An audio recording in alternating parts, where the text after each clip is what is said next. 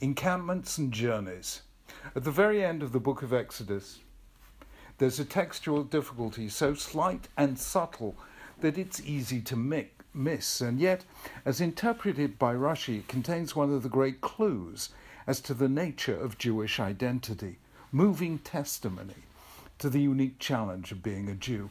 The setting is this the Mishkan, the tabernacle, is finally complete. Its construction has taken many chapters to relate. No other event in the wilderness years is portrayed in such detail. But now, on the first day of the month of Nisan, exactly a year after Moses told the people to begin their preparations for the Exodus, he assembles the beams and hangings of the tabernacle, puts furniture and the vessels in place, and no sooner has he done so than there is an epiphany, a majestic disclosure of the Shekhinah, the divine presence. The text says, Then the cloud covered the tent of meeting, and Kavod Hashem, the glory of the Lord, filled the tabernacle. There is, in other words, the sense of an ending. The story has reached closure. After a tangled tale full of setbacks, the Israelites have made a home for God, and His presence is now constantly in their midst. However, in the Torah, nothing is as simple as it first seems. The text tacks on the following brief paragraph. Listen carefully. When the cloud lifted from above the tabernacle, the Israelites went onward, bechol masehem, in all their journeys.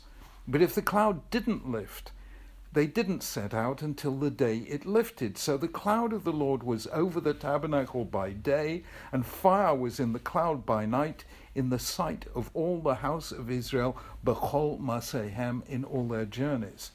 Now, the plain sense of this paragraph is clear. The tabernacle was constructed in such a way as to be portable.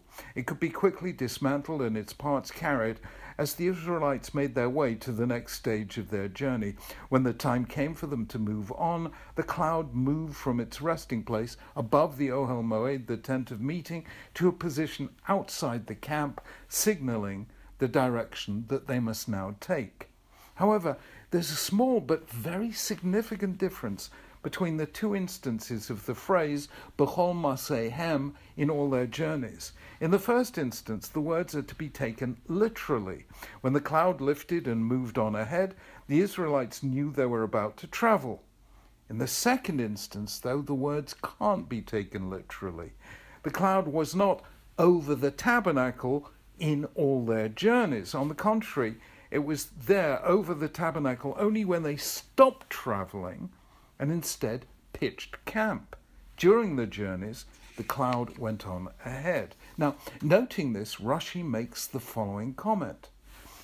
He says the place where they encamped is also called Masa, a journey, because from the place of encampment they always set out again on a new journey. Therefore, even the encampments are called journeys.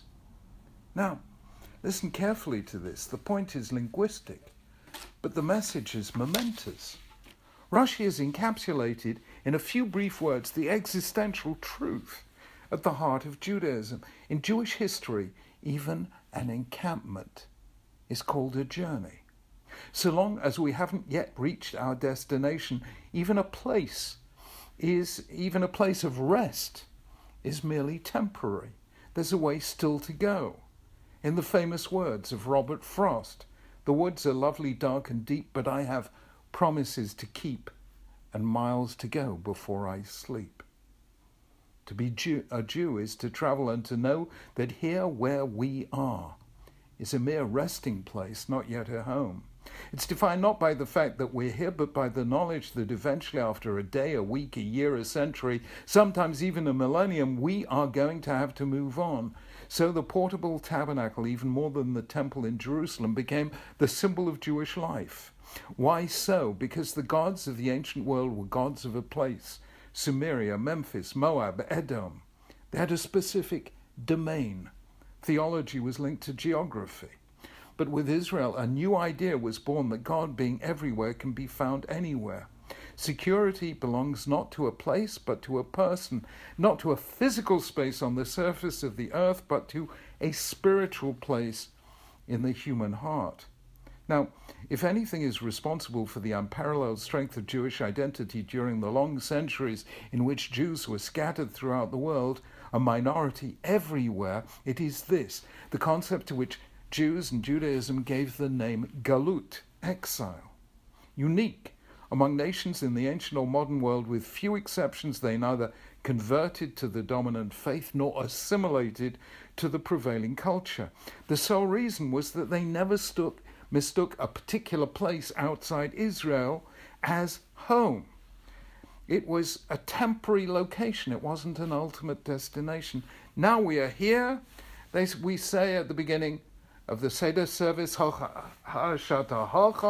this year we're here, L'shanah Haba'ah Ba'arad Israel, but next year in the land of Israel. Outside Israel, Jewish life is a way, a path, a route, even an encampment, a place of rest, is still called Masa, a journey. And so it was. The Torah became, in the famous phrase of Heinrich Heine, the portable homeland of the Jew. Throughout history, Jews found themselves scattered and dispersed among the nations, never knowing when they would be forced to leave and find a new home. In one century alone, the 15th, Jews were expelled from Vienna and Linz in 1421, from Cologne in 1424, Augsburg in 1439, Bavaria in 1442, Moravia in 1454, Perugia 1485, Vicenza 1486, Parma 1488, Milan and Lucca 1489, Spain 1492, Portugal 1497. How did they survive?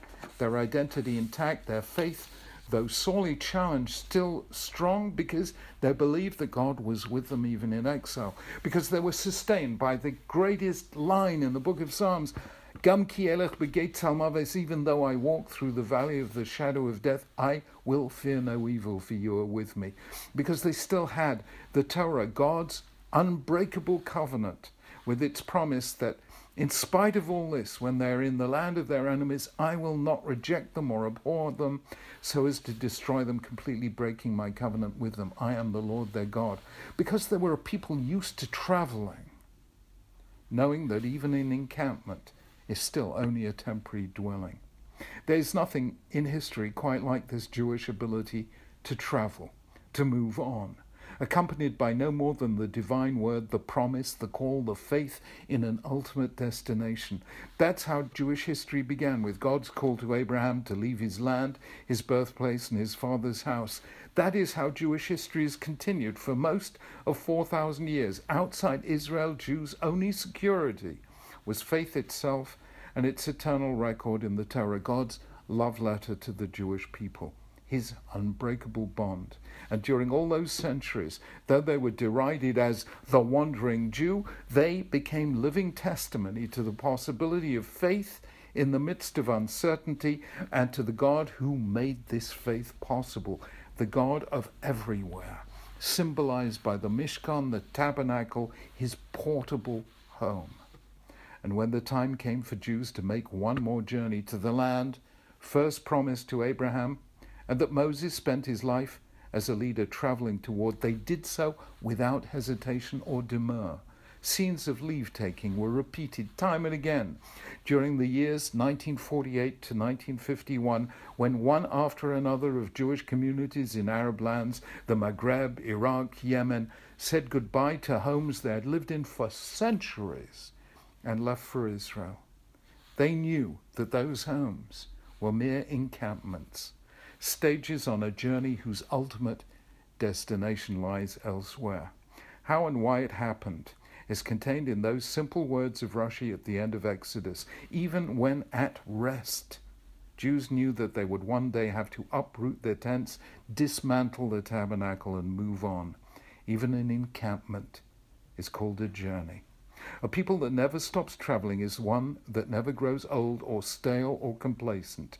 It may live in the here and now, but it is always conscious of the distant past and the still beckoning fruit future. But I have promises to keep and miles to go before I sleep. Shabbat Shalom.